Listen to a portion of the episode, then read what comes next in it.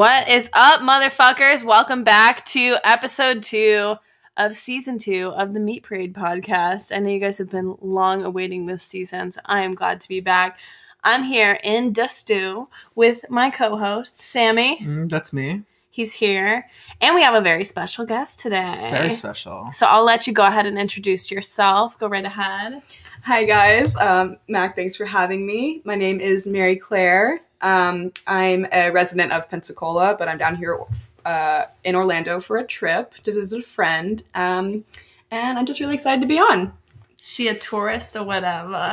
it's kind of crazy that you're here right now because again, we met in Pensacola. I moved back a couple weeks ago, so Mhm. it was just meant to be. Oh my god, the world is so small. I it's know. um, what is the the K word uh, for destiny or fate? I forget. Karma? Karma? No, it's like chem chem something. I don't know. I'm Chemtrails Head in empty. country club. I Head Oh my god, it.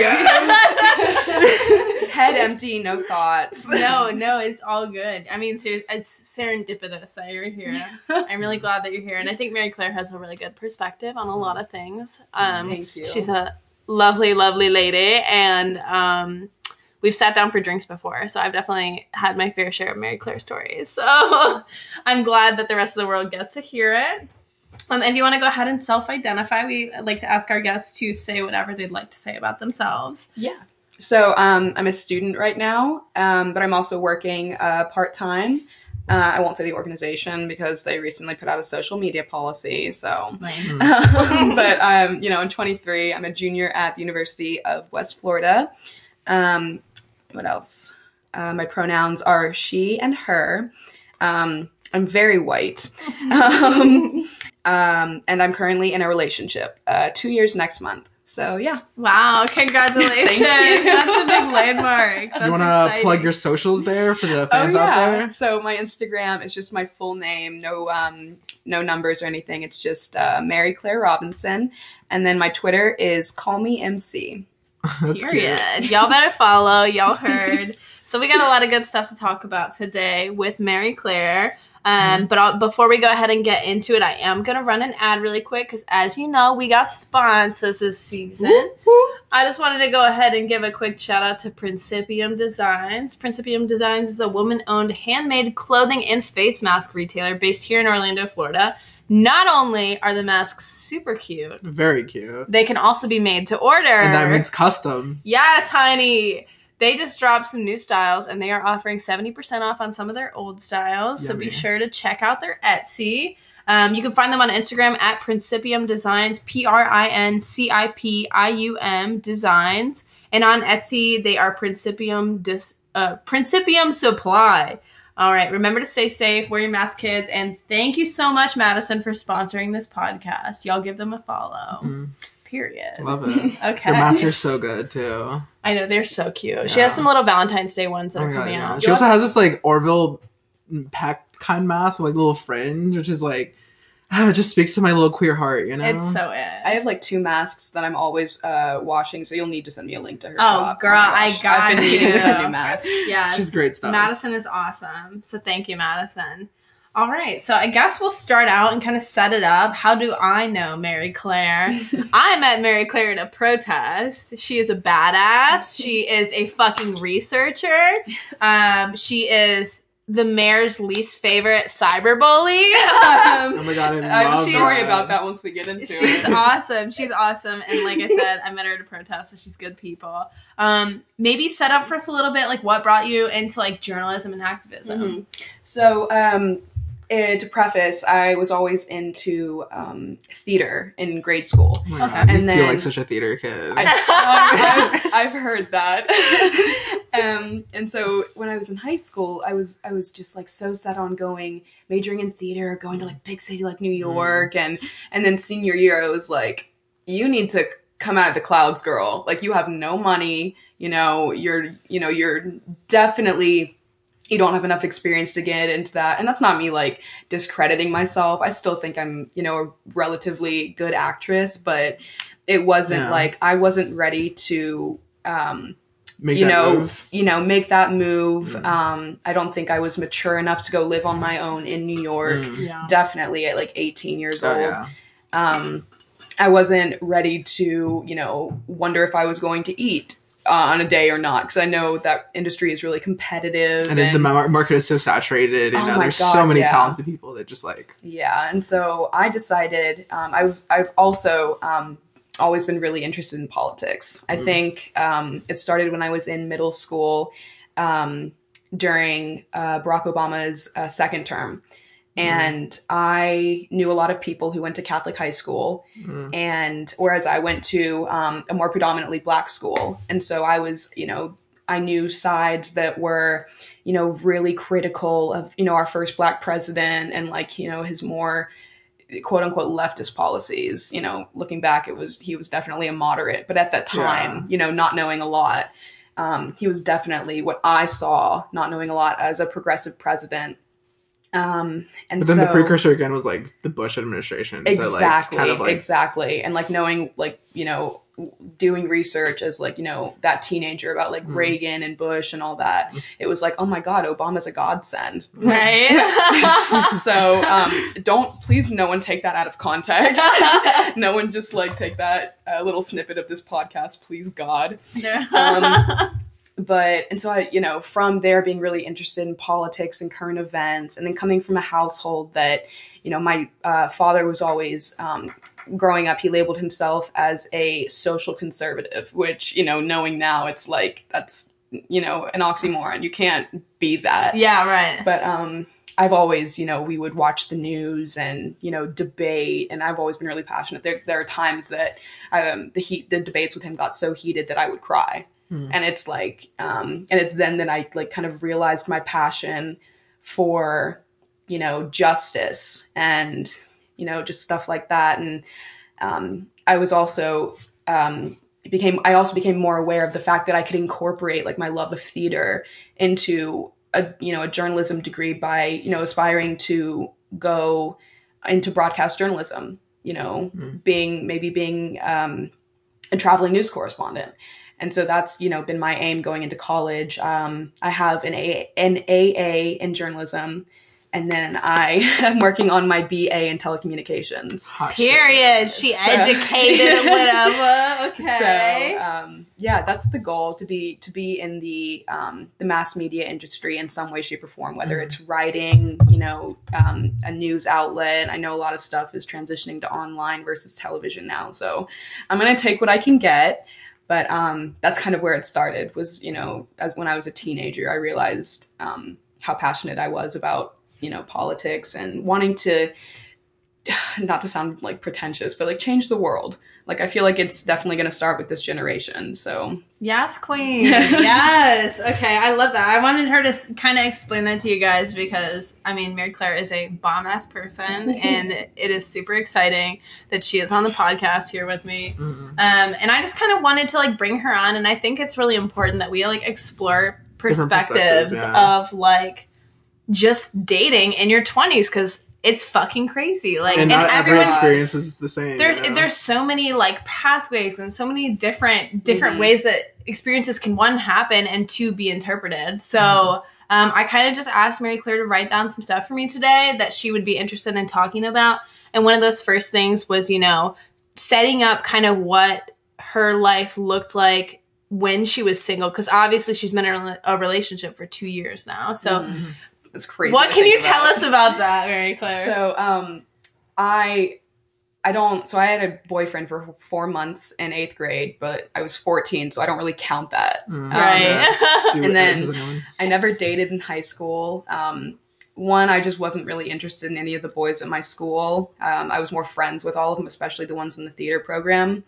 Um, and it wasn't really a priority for me. Um, you know, not to say like I'm not like other girls, I don't date. I'm like a guy's girl. It was just like I wasn't really into it. yeah Um, You were It was a searching for priority, yeah. romance. yeah, Like, I was just I was just trying to graduate high school. and that's fine. honestly. That's how I'm hearing. That's the way it should be, boo. And then um, when I got into college, freshman year of college, um, I definitely became more interested um, in putting myself out there, kind of mingling um, with guys in my classes, you know, the ones I thought were cute. Mm-hmm. And then um, I think, what was it? Maybe tw- at 20 years old, I think I um, 19 or 20, I started my first Tinder, and that was like a Oh, really, a really, spicy. a really surreal experience I know. because I was like, I can just swipe left or right on these men. You're right. It's like a catalog. Yeah. It's literally like looking at like a fashion catalog. You're But it's also yeah, like very shirt. weird because like you're very aware that everybody who's on there is also like seeking out other partners, potential Yeah. partners. So It it's is like weird. That is a weird Yeah. aspect of it. It was really like I had no idea what it was or how it operated going into it. mhm. right. And it also like I was very aware of how superficial it was. Like oh, yeah, for like sure. you're just a face in like in a Yeah. queue of faces, which is Yeah. so interesting. And It's I was- also like the beginning of like dating apps, really. Like Tinder is Oh, like one of the big ones. Now we have like Hinge and like Bumble, which Oh are a little bit more like personal. I like now. Bumble. I like Bumble. I used that one and we'll go into this, but I used that when I was abroad. Mm. But um yeah, and so it was I was aware that it was superficial and then like before swiping right on a guy, I would like look at his bio and if it was anything that I was like that's not going to fly, um I would, you know, go left on him, but Or if he I was had- a fish boy. Oh my god. Oh my god, the Fish fish boys. I really hate the fish boy. and then boys. Pensacola being, you know, a Gulf Oh. Coast city. Those okay, like There's only fish boys. seven out of ten men on Tinder that you like swipe on are going to have at least one picture of them holding up a fish. Yeah. Yeah, and the other three out of ten are in the military. So Oh my god. Okay, don't knock the military. Okay, yeah, you're right, you're right, No, no, you're right. like um No, he uh, Air Air Force out there, right? Pensacola's Air Force. um, Navy. Yeah, he's in the Ah, Navy. okay. Yeah. He, t- for the record, he hates it and he wants to get out. Um, he's like, you know, he's at the end of his contract, uh, December of this year. He's leaving the fucking the fucking military. Mm. But um, uh, I was saying Tinder and dating in my twenties. So, um, uh, after college, I think I um, after I took a, a gap year in 2018, um, and then in the fall of 2018, I went abroad. And it was originally to be an au pair, which is like a live-in nanny, um, you know, for someone from a different country, and you kind of live with the people, the people you're taking care of, and you watch their children during the day. And um, I had experience working in childcare, and I'd always wanted to go overseas, and so that was something that really appealed to me.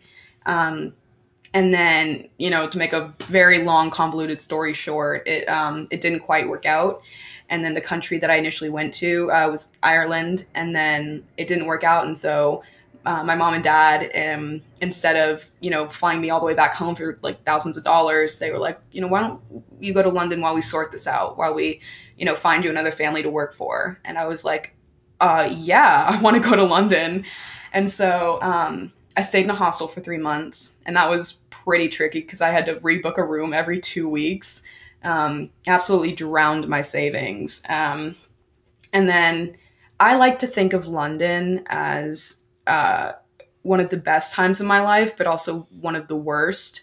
Uh, on one hand, I made some really great friends, and I still keep in touch with them. I fell in love with the city and you know the English culture and the architecture. I think, oh my god, just so beautiful. Like all these buildings are o- older than the country I was born in you know and um so i just i fell in love with there and eventually i want to move back and work there and um but it was also one like a really really dark time.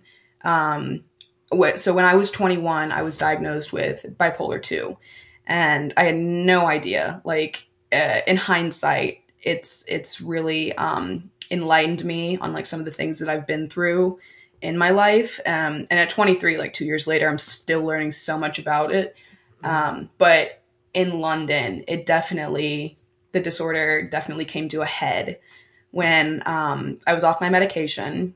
Um, I wasn't taking it. So uh, on some days, I'd, I would either not leave the room in my hostel, I would be just in the bed the entire day, like 24 hour day in bed, like Mm. streaming suits on Netflix. Oof. Like, but um, So wait, then- was it hard to get access to your medication like overseas, or was it just like a choice that you're making? So, you know, bless my parents, always like my rocks, but um they would ship it to me, you know, like priority mail, Mm. but it was like the lack of motivation, the lack of um you know, kind of security or permanence. Uh, I Right. just Yeah. it, it kind of threw me off. and were you working at all? I was not working. I was not working, so I also didn't have that sense of like I'm doing something here. I have a purpose yeah. it was just me trying to kind of figure out how to spend my days until I could figure out what I was going to do next. And so Right. I'm a very routine oriented person.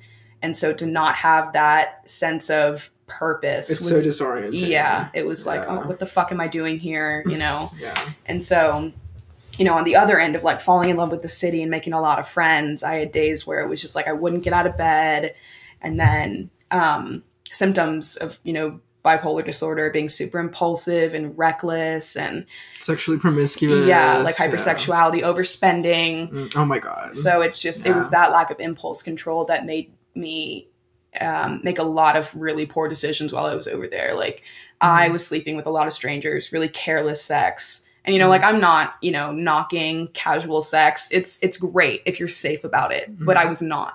Mm. Um, and then, you know, I did some illegal shit. I almost got arrested in a foreign country. So Um, would you indulge us in that story or no? so I was on I was on a date with someone that I had met on Tinder okay. and he took me to a bar and he was super sweet took, took me to a bar you know i met his friends. And then we were like bar hopping. Um, wow imagine not being in a pandemic. Right? and we were um, we were bar hopping and then at this one bar he was like his friend was like oh you know this guy's name i'm not gonna like um, is gonna go to the bathroom real quick. And then i was like okay. And then before, before they did that they went outside and like i guess they went like, like they got you know their coke from their dealer outside and they were really sly about it and i had no idea what was going on i grew up very sheltered and then he like you know we were in the corner at the bar and he kind of like pulled out the little baggie and he was like do you want some and then you know having absolutely no inhibitions being also drunk Mhm. you know deadly combination And i just was like, like, wanting the high of something. you know? exactly Yeah. i wanted to fucking feel It's something literally right in front of you. Like you're not even seeking it out at that point. It's being Yeah. offered to you. Yeah. So And so, um, you know, we went into the, I think it was a communal bathroom. I honestly can't remember. Mm-hmm. And you know, we snorted coke off a key, and um, and so this this one fucking rat was like, you know, a guy wanting to go to the bathroom, and you know, there are urinals there. I don't know if he had to shit or what, but he was like knocking on the door, and I guess you know we were taking a while, and so he went and got security. Security's banging on the door at this point, Oh, and oh you know, and so we finally come out and I'm trying to act as casual as possible. Meanwhile, you know, I'm like, you know, sweating my tits off. I'm like, I am, Yeah. I am the most nervous I've ever been in my life. Holy And he shit. like, you know, looks into my eyes. He sees how scared I am. And he's like, he like just, you know, directs me. He's like, go. And then he takes the guy I was, you know, on a date with, he takes him upstairs. And I go back to his friend and I'm crying. I'm like, oh my God, he's going to get arrested. You know, if I had been more sly about it, he wouldn't have been found out. This is my fault. And then I was doing that for like three minutes. And um, his friend tapped me on the shoulder and told me to turn around. And there he was. And I just like hugged him. I was like, so, I was like, can I please go? Can we please go like back to your place? Like, I don't want to be out here anymore. And so we did. And then, um, God fucking damn it. And then we did some coke again at his place. Yeah, yeah. and then um, and so um but that was like the you know two like the only two times i've done it like never gonna do it again yeah. um but I mean, in a moment of like mania, it's just kind of like yeah you just kind of fall into these like impulsive decisions just Yeah. to do it. and it's like you i woke up like you know the next morning and i was like what the fuck did i do that for Mm. Yeah. um and so that was like reckless decisions you know um as symptoms of like bi- bipolar 2 and Mhm. being off my medication So I just I kind of want to like just ask a few questions. Yeah, of course. Um, so as far as like bipolar disorder goes for you, I mean it's different in everybody, Mhm. but uh, knowing that you were like actively kind of like dating, I guess would be Yeah. the word in like London. How would you like describe your what role did like your bipolar disorder play in like all of it? Like were you only dating because you were seeking that, or Yeah, so it was um I was seeking I was just trying to feel something. I Mhm. wanted validation, I wanted attention, you know, um and then like the sex made me feel something for, you know, an hour or two and then I'd go back to the hostel and feel fucking empty. Mm. So it was really trying to occupy my time, you know, and just really like seeking Yeah. like seeking I mean, something at that point, to- you have no responsibilities, like Yeah. essentially. seeking so. something to, you know, you know, I don't really sound like cliche, but fill the void. yeah, Yeah. Um, for sure. but so that was kind of um, and i'd never disclosed to anyone i was dating there um, they were Yeah. mostly one night stands i had it's um, kind of difficult like even like well i mean i suffer from like the same thing so Mhm. like for me it's been very hard to like bring it into conversation like casually or even like Mhm. after dating someone for a while. Like usually it takes me a few months to like sneak that in. yeah. And it's something that's always such a point of contention because like people always seem to have like a stigma or like a preconceived notion of like what that means. Like it's just mood swings. yeah, it's just or like even just like oh, so that means I have to like do this for Yeah, you. and, walk like, on- they, like, walk on eggshells. yeah. Yeah, Um, and then I will say, uh, adding to that, just outside of being bipolar, it was also um, something that also contributed to those, like, you know, that recklessness was I grew up very sheltered, very Mhm. Catholic.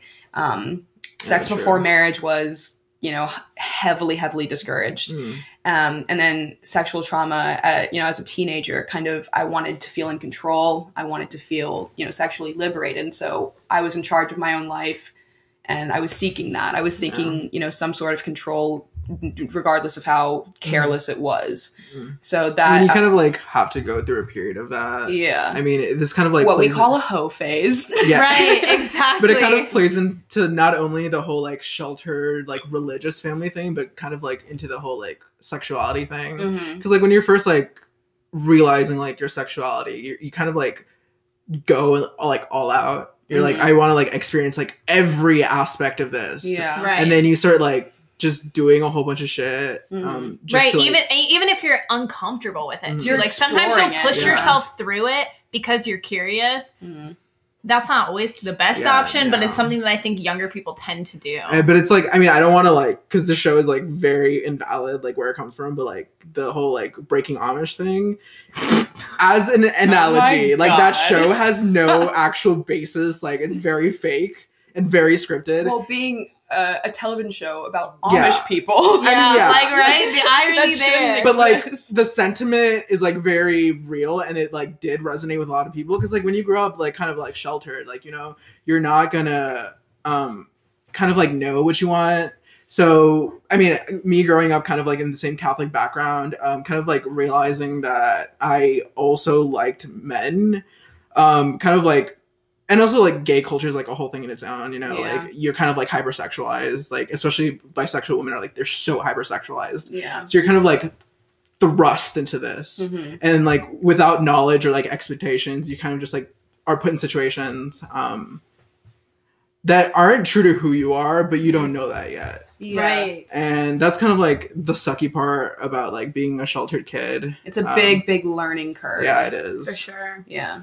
yeah wow we got deep there y'all Yeah. for so, real though that's crazy that's a great observation yeah i mean it's just like contextualizing it because you know like maybe you know you don't have bipolar disorder maybe Yeah. you're not like gay or bisexual but like these are things that can resonate with a lot of people on like different levels Oh yeah. Mhm. and you know the, the sentiment is there and you know for our listeners out there you know i i understand that like my experience mary claire's experience mac's experience is Mhm. not going to be like congruent to yours No, yeah. but like ultimately the point of this podcast uh, of like talking about dating in your early 20s is to kind of like have a space where we can like resonate with our stories because Right. like there are more similarities than like we'd like to right think. yeah exactly Yeah. just talk like maybe just make the listener feel like included on like some of these conversations that like i've never had that conversation before Mm. like the one that we just had about like kind of you know feeling almost like you force yourself into doing something like that's not Yeah. something i've ever verbalized but Yeah. it resonated so hardcore Yeah. and I will say, like, especially like we've come so far progressively, and you know, being open to talking about stuff like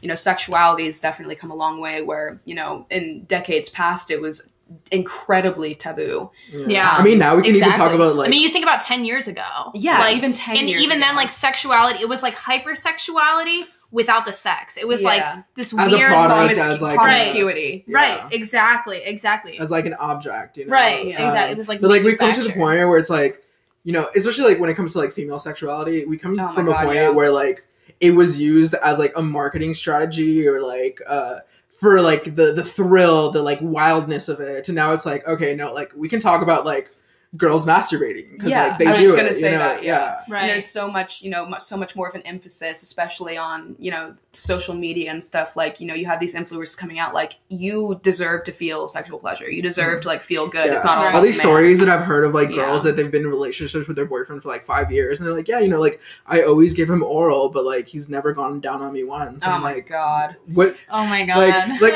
it it sucks because like yeah, there's like a social implication there. Like society definitely like you know put Mhm. something on you, but like the fact is like you shouldn't feel that way. Exactly. And, like, you, ultimately, you should like do something about it because he if he's not putting like if he doesn't even ask, Mhm. you know that like tells something. It's very telling of like what kind of person he Like, is. even like countering that, even with how far we've come, you know, being able to talk about these Mhm. things that, you know, once we just couldn't talk about without, you know, being so judged, there is, you know, there is the reality that a lot of this is is so still so stigmatized and that's one of the reasons like I looked into the podcast and when you invited me to be on it I was like this is going to be a good experience I really want to do this Good. Well, I'm so glad you're here. Yeah, I'm so glad you're here, and you're so insightful. So I think this is gonna be a great episode.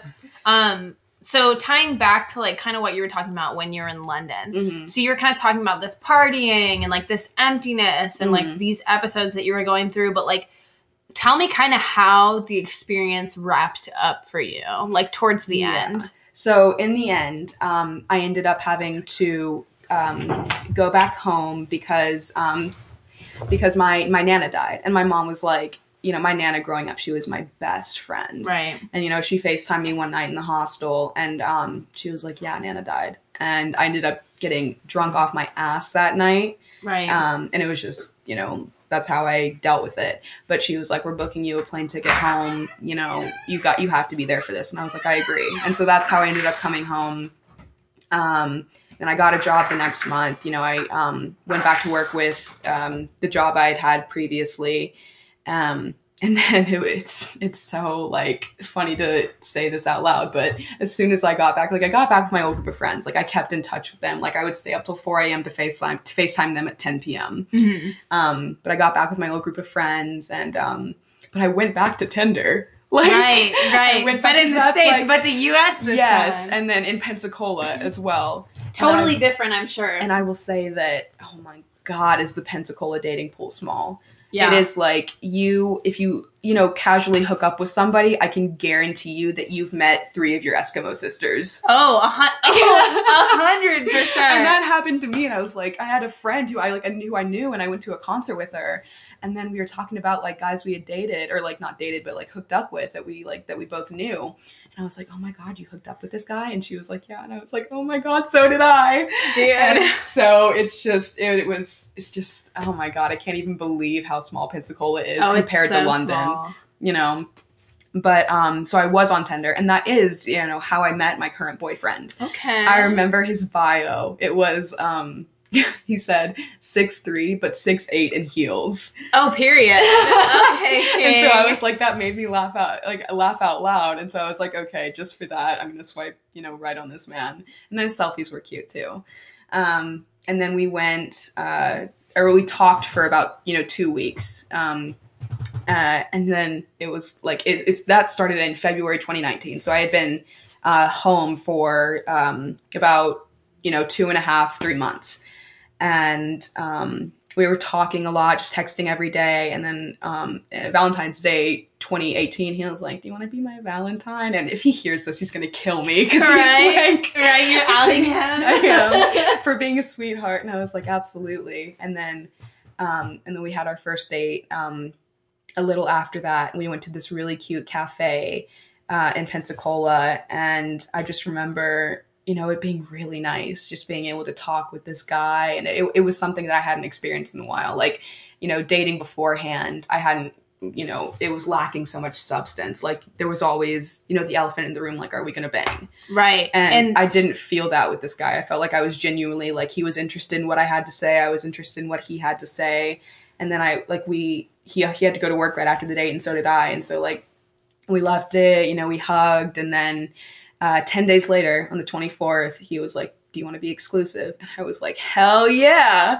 okay. Okay. um, and so yeah, the twenty fourth is our anniversary, and that'll be two years. That is um, sweet. Mm, yeah. So how long how long of a period between London and then when you met your boyfriend? How long of a period was that? so I got back uh, from London in early November, and then we started talking in early February. So two and a half, three months. Okay. Yeah. Yeah. So not really that long. And coming from London, obviously, like you said, you had a lot of like surface level, like sexual and romantic encounters. Yeah. So like, tell me about like moving from like that space of your life Mhm. into like now being in a two year relationship. Like, how was it? so I came back, and even before um, I went to London, it was kind of like I am at that time. I was uh, 21 years old.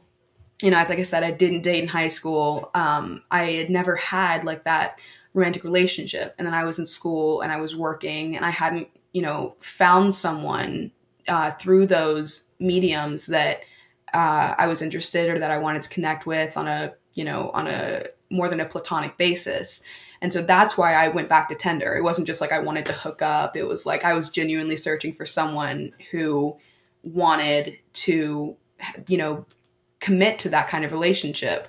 And I had to, you know, say, you know, like cut it off with a few guys just because they were like, "Hey, do you want to come over?" And I knew their, and I like their intentions Right. were very, very clear. Right. And was- you weren't you weren't like ignoring them either because I know sometimes like I've been put in those situations before, Yeah. but I neglect to see it and then I end up hurting my own feeling. Yeah, So that's really good. It sounds like you gained a lot of growth from like yeah. you know, the oh time my that you were god, over the, there. the the character development The in, the, in, the, in the span of in the span of like six months uh, for me was definitely it was absolutely insane, and I recognize that now. And so I definitely grew from you know even it was a very dark period, but I definitely grew from it. So I'm I look back on that and I try to focus on that. Um, I, mean, I was like two and a half, three months. Um, you know, we're exclusive at the end of February, and um, and I don't think I disclosed to him that I was bipolar until like six months in. He knew I um he knew I had depression. He knew I was going to a psychiatrist, um, and he knew I you know was um on like daily medication for this. And then um, I, I forget like what brought it up or what like what kind of question he asked that I to where I you know that prompted me to tell him. Um, but when I did, I was like, oh yeah, I have bipolar disorder. He was very understanding. Um, but he is also a very neurotypical person has Right. never had like any kind of mental illness or many like any like mental health struggles it doesn't run in his family like it runs on both sides of my family so i was fucked from the start Right. um and so it was it was definitely you know i wanting i wanting to commit to this man and like this i can see if like a future with him. I can see you know definitely growing with this person. And so it was definitely difficult to navigate because i had that awareness of oh he doesn't understand this huge part of my life that i have to deal with. You know how can Mhm. i navigate that without it becoming a barrier or an obstacle in this relationship and so that was definitely a learning curve on both of our parts Right. and, And, that's probably yeah. why you withheld it for a little while too. Yeah. You're feeling like Yeah. unsure about it. I was yeah, I was definitely nervous, but in the end, I'm really glad I told him because he was understanding. He just Mhm. and I, I really appreciated that he made it feel like not a big deal. He was like, "Oh, okay," yeah. you know, and so I was like, "Oh, that's really cool."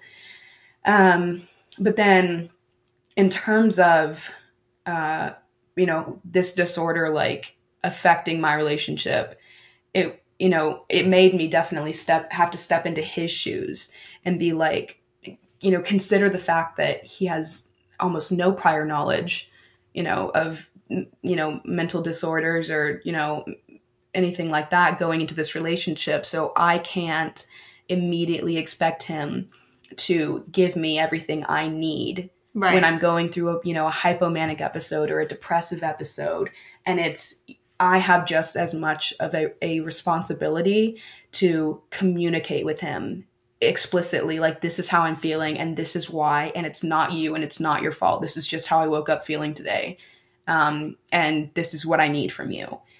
And um, you know just stuff like that and being incredibly vulnerable um, that was definitely the harder part. Like I've always been an open book. I was really um, fortunate to grow up in a family where communication was, you know, a huge. It was encouraged. It was like, I, you know, my mom and dad when I was first diagnosed with depression at fourteen, they were like, "You can always come and talk to me," because they had experience growing up. Like it runs on both sides of the family right. and so they they were versed in it and so I was very fortunate to have like you know three siblings who I can lean on and parents who are still together that I can lean on, and I I like recognize how you know fortunate I am to have that support and that you know just something some people to lean on like a good support system.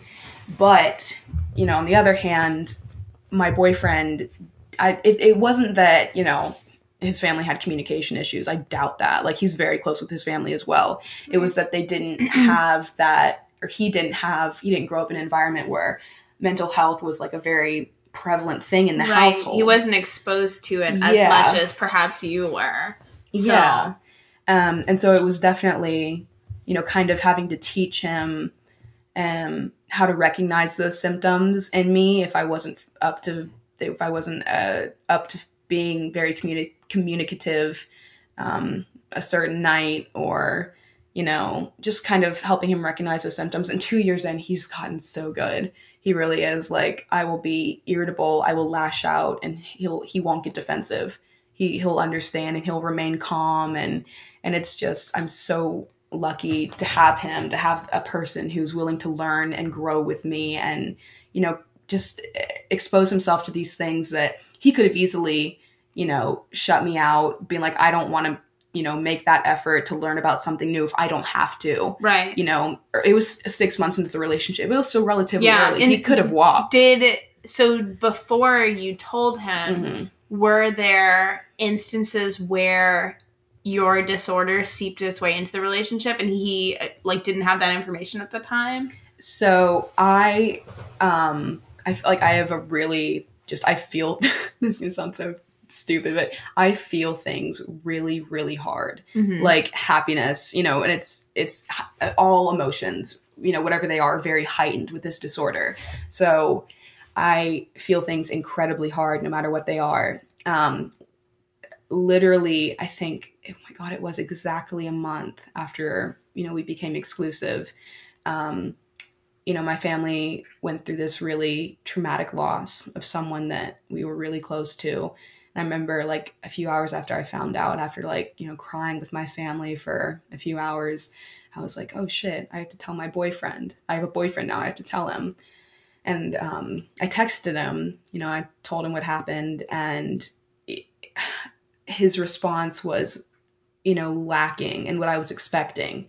But in hindsight, I shouldn't have expected him like an outpour of emotion from him when, you know, he may not have grown up, you know, where in, a, in an environment where it was okay, especially as a man, yeah. to express that kind of emotion. So it was, you know, frustrating at the time, but in hindsight, it was like I think he handled it and supported me as best he could. Like there would there would be nights when I just, you know, we would be like cuddling, and then he would like touch my face, and it would be wet. And he was like, "Why are you crying?" yeah. Um, and so then he would just hold me, and he it, he was clear he didn't know what to say, but all he could give me was that like, you know, physical presence, like I'm here, you're Yeah. not alone, like, and that's really that was really just uh, it meant the world at you know at the right time, Right, and i'm it sure it's like very validating too especially if Mhm. you've been in any situations with partners where they're not so you know forgiving or even understanding or even know yeah. so i'm sure that's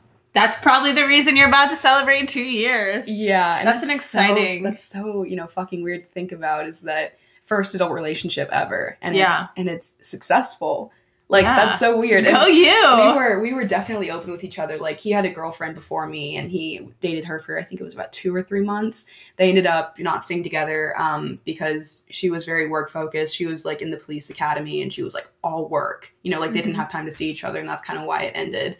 Um, and he was heartbroken after that. He was like he really liked her. Um, and then you know he met me, and he was like, "This girl is weird, but okay, I'll give it a shot." and I was like, "Well, thanks." Um, Oh. and then like you know months into it, I was like, you know, I was always reminding him like, if I wasn't sure how to navigate a certain thing, um, that I feel like most people would have known how, I'd be like, hey, I've never been in a relationship, so I don't really know how to do this. And he was like, hey, it's okay, babe. It really is. right Yeah, just he- like transparency Yeah. was what really got you through that and that is like, uh, I don't, I forget if I mentioned this earlier. I think I was talking to Sammy before we started recording, but like my big three in a relationship, you know, and especially in the relationship with my boyfriend right now, my big three are um, trust, communication, and vulnerability. Um, and and those are just those will you know get you through the toughest times those three Right. those three factors But they are three factors that are kind of difficult initially too. Like Oh my God, vulnerability is so it can be so difficult. Mhm. You know, trust can be so difficult. Like for certain people based on like the traumas that they've gone through. So Mhm. I think that's a really good answer, honestly, because that's the only if you're gonna lock out your partner, yeah then you're not gonna have those things, and you're not really gonna have a relationship at Oh, the end of absolutely. And so that's why I, I had to learn. And I was like, you know, for this man, being vulnerable is worth it. You know, Right. opening up to him is worth it. Um, and I think it always will be. It has been and it always will be in, in, in any relationship. So, yeah, those are my big three. That's amazing, Listeners. That's amazing. so that's that's the trip. That's the trick to having a two year at least long relationship. Um, Like And I will say, whenever I, the big three, whenever I, you know, say trust, I always think of, um, so my social media, I, I'm always seeing these couples that are like, you know, and, and no, no knocking to this. If you're happy and secure in a relationship and you want to show your partner off, you know, you know, that's great. I love seeing happy couples on my timeline and all that mhm. but I've never been like this is you know my first relationship. It wasn't like I've had relationships before this where I've posted boyfriends. It's just I'm I feel like I'm a pretty private person. Right. I, I don't post a lot. Um, I'm definitely active on social media, but on Instagram it's definitely more political than it is personal. right. Um, and if it is personal, it's me kind of bringing awareness to bipolar disorder. I feel Right. like that's the most personal I get on my social media. Um, and and then I, it'll be like if if it you know there's a rarity where I really like a picture of myself, then I'll post it. But it's not me going out of my way to post or anything. And then I should add that I am like we're both my boyfriend and I are both pretty camera shy. Like we'll Mhm. take, you know, pictures together and stuff, but they'll always be like, you know, well, you know, I think at least I am. I'm not sure if he is, but I am very critical of how I look in a picture. And I'm like, oh, I don't want to post that. And he's expressed to me like, you know, I, I can tell he hasn't like said it explicitly, but I, I, you know, from one conversation I could tell that his feelings were hurt that I hadn't posted him on social media, and there was kind of that Yeah. that insecurity, like, why has she not done that? And I had to sit him down and be like, these are the reasons why. I'm a you know, I'm a private person. It's not that, you know, I'm not proud to be dating you, you know, that I don't want to show you off. It's just I don't want to do it on social media. It's I feel like social media is a very superficial um kind of like you you it's very like narrow scope into a person's life Yeah. and you know like we only eh, god it's such a, a such a tendency to only display like the best aspects of your life whether it's you know your physical appearance appearance or like your successes in life. Like right. you're not gonna you know unless you have a finsta which you know i do as well or like you're you know on emo twitter but you're not gonna be like um to the public. I i just i'm feeling super low. Um at least i'm not. Like i'm not gonna tweet had a huge fight with my boyfriend today. I'm he was- right. he and nobody does. I mean when you get on social media especially when you're in a state like after something emotional or something just not on a perfect day you're seeing everybody else's perfect day. Exactly. So And there's there's such a tendency to compare ourselves to the people we see. Oh 100% you know, like if I've had a, you know, a fight with my boyfriend and then I go on Instagram and I see like these these couples portraying themselves as super happy, I'm like, you know, I have to remind myself that they get in fights too. yeah Um and so I I know like I'm in by no means famous, by no means an influencer. I'm a I'm a I'm a regular Joe. I'm a, the the most regular Joe you could ever get. But I also I wouldn't in all good consciousness, I wouldn't feel right contributing to that kind of, um, you know, I don't know, very narrow and, um, I don't know what I'm trying to say, like that.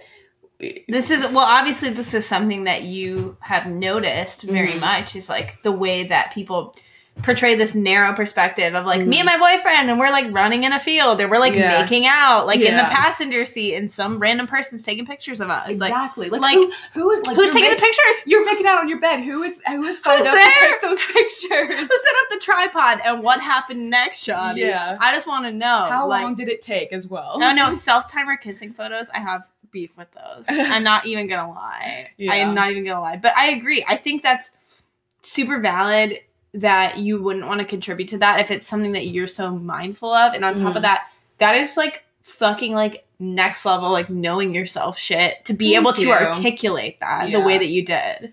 Thank you. I feel like, um, especially with mental illness, it's Yeah. been very like it's taught me to be very emotionally intelligent and intrapersonally and uh, interpersonally, um, just very aware. Right. Of- because if you, d- I mean, generally, like my sister has bipolar as well. Mhm. So, like, but if you can't be responsible for your emotions, which she has struggled with a lot she's like Mhm. 18, like, you're either like picking, you're either dissecting yourself apart inside or you're wreaking havoc on the world outside of you because you, you, you're not doing that like inside searching, Yeah. which is an exhausting like Mhm. factor to mental illness. And I, that is, this is the hill I will die on is that you do not need to share your relationship on social media for it to be valid.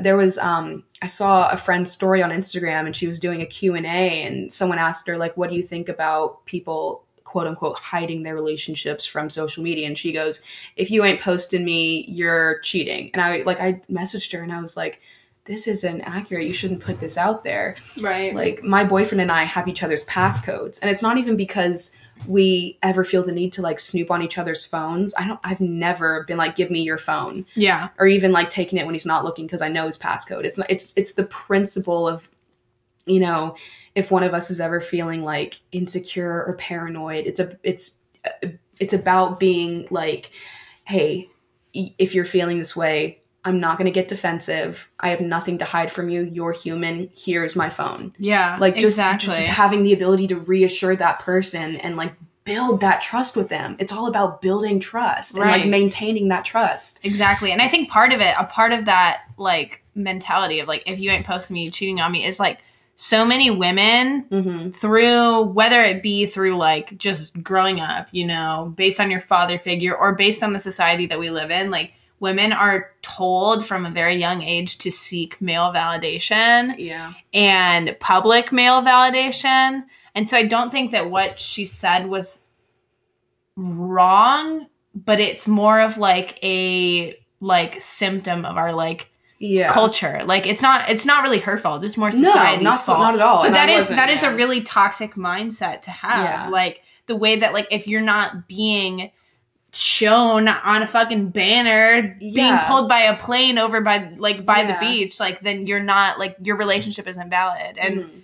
like I don't know I think you have like a very unique perspective on it because I Thank think you. like you're almost like kind of against that mentality by like Yeah. breaking it down and really thinking about it and talking about it the way that you have. Mhm. So and like i um i've been like you know and next month is our two year anniversary and i've been thinking about like so i have a, a folder in my phone which is pictures of him and pictures of us and i've been thinking about you know posting him on instagram for our two year anniversary just because i feel like that's a big milestone in my life and that's something that i would want to share because i feel so good about it.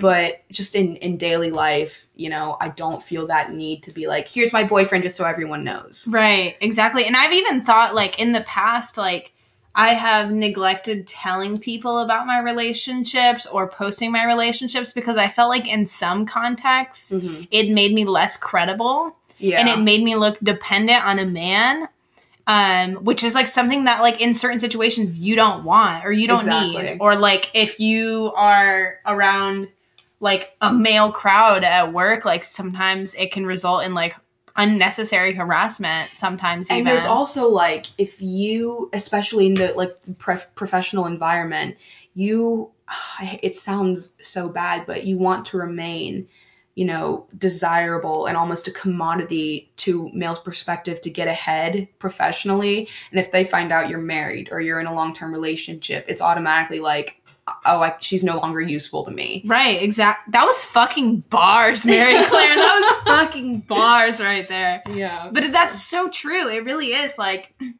you get a one up from like hiding that aspect because Mhm. it's again not desirable to male coworkers Mhm.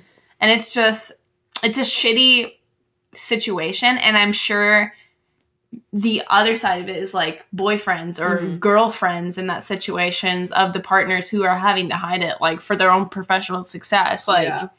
it i mean it, it obviously could be a really big root of you know trust issues Yeah. And I will also say that I have, you know, male acquaintances um, who there's always, you know, I have like two, three of my best friends are guys yeah for years now. And, but I, there's also those male acquaintances where it's, you know, there's a fine line. You're like, do you like me as a friend or is there, you know, an ulterior motive behind you wanting to get to know me?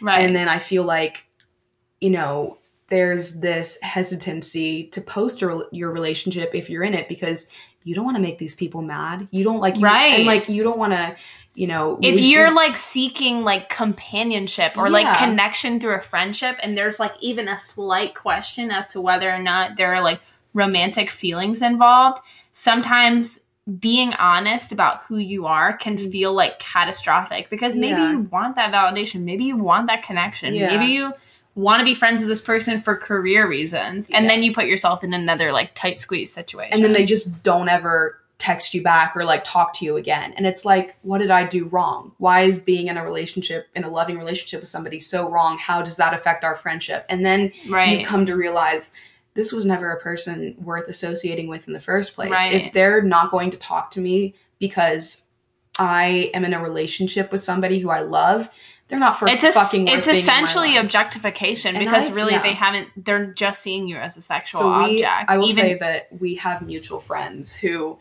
um, you know, have like slid into my DMs for lack of a better term when I've posted a picture of myself, and you know they'll compliment me, and I'll be like, "Oh, thank you, that means a lot," because I'm genuinely flattered. right Um, but then it'll be like they'll start to shoot their shot a little bit, Right. and then I have to say, like, when it gets into that territory, I'm like, "Hey, I appreciate it, I'm flattered, but I do have a boyfriend." right and then it's and then it's like you know you don't hear from them again Right. and it's like oh my God, it's god shitty are you serious? it's shitty because it's like when you're put in that situation you like I was put in a very similar situation at work where like Mhm. one day my manager who never fucking paid attention to me I was working for an NBA team, Mhm. mind you. Um, just decided to be like, "Hey, you're doing a great job. Like, let me know if you need help with anything. Like, really, really helpful." And I was Mhm. really excited about it. Um, and I felt like I was doing my job for once, and that I was like being validated for that. And literally later that night, "Hey, you did a great job tonight." And I was like, "Thanks so much." He's like, "We should go out sometime." I'm like, Ugh. "Yeah, we should all go out sometime and go get pizza exactly and beer." like oh yeah i'd love to go out with our group of mutual Yeah. friends And he was like, "Well, I meant like me and you." And he was like, "You're beautiful." And I was like, "Thank you. Thank you, I know." I appreciate it." And he literally sent me a dick pic right after. My fucking manager, oh my working for an NBA team, did that to me, and it put me in a fucking terrible situation. I was very, very young at the time. I was like 18. So when this fucking worse a child like like, like, yeah, I was a child, young. I was fucking young, and like. I didn't know how to handle it then because I obviously didn't have this insight. a, Mhm. Like I was just little, that, you, like that you have now four years later Right, exactly. And it, I mean, it's obviously resurfaced because I've dealt with like sexual like harassment in work multiple times. yeah Um, but yeah, it's just really shitty because like you know here I am thinking that I did a great job and that I'm like doing a good job and I'm proficient at work and like I get I have respect. And in reality, I didn't have any respect. Like this motherfucker wanted to sleep with me. yeah So it's just it's so sh- that's one of the shittiest things about like being a femme spirit and like having that shit happen to you. It's really um it's really degrading. yeah To is say like is my value to you as a woman you know only in my pants Right. Like my like your ability to have sex with me. Like that's Yeah. objectifying in nature. oh my god It's so shitty. Mhm. And I'm glad that you have somebody who doesn't make you feel like that because oh my god, you know, I feel so lucky every day. I don't want to get like gushy, but yeah. Oh my god, she's smiling so big. She's got the cutest smile. it's so it. cute. Um, Well, That's amazing. I am so happy to have had you on this podcast. I feel like you were just spilling the insight. um, and I'm sure everybody listening out there really appreciates you as well. Thank so you. Uh, thank you so much for having me. This has been so fun. Like I was so nervous because I'm like, I'm going to freeze. I'm going to stutter. But it's you're really easy to converse with. So this has really you. been so fun, and I really enjoy being on this podcast. I love it. I'm so I'm so glad that you got to be on here. Thank you guys so much for listening in. Um, we're gonna wrap up this week's podcast, but I guess I'll see you motherfuckers next week. Peace out.